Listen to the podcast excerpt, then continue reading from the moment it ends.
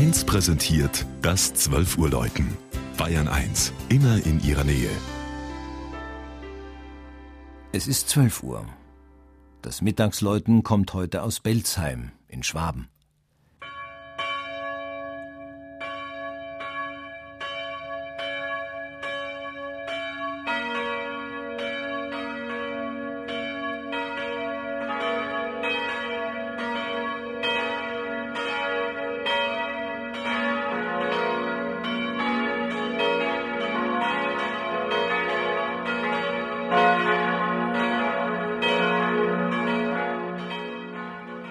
Pfarrer Andreas Kropfinger war ein streitbarer Mann.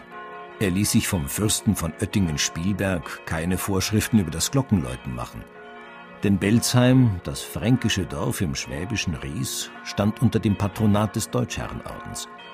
So kam es, dass 1765 fürstlich oettingische Soldaten die Kirche besetzten, um ein Trauerläuten für den verstorbenen Kaiser Franz I. zu erzwingen aber auch der Deutsche Orden schickte Soldaten und nahm die Kirchenbesetzer gefangen.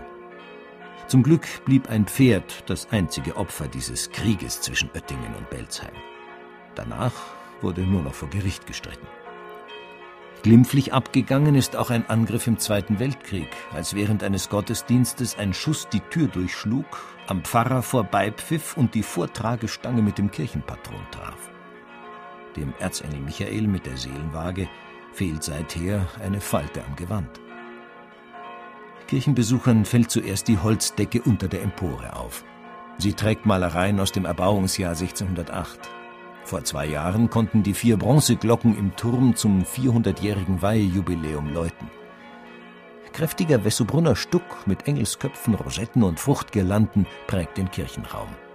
Als sehr stabil erweist sich die Decke, die den schweren Stuck trägt Sie ist aus gespaltenen Haselnussruten geflochten. Das Deutschordenkreuz erinnert immer wieder an die einstigen Herren. Auch der filigrane Volksaltar ermöglicht den Durchblick auf das goldene Kreuz. Der Pfarrer wohnte einst herrschaftlich im ehemaligen Deutschordensschloss, das mit der Kirche im 330 Einwohnerdorf ein stolzes Ensemble bildet.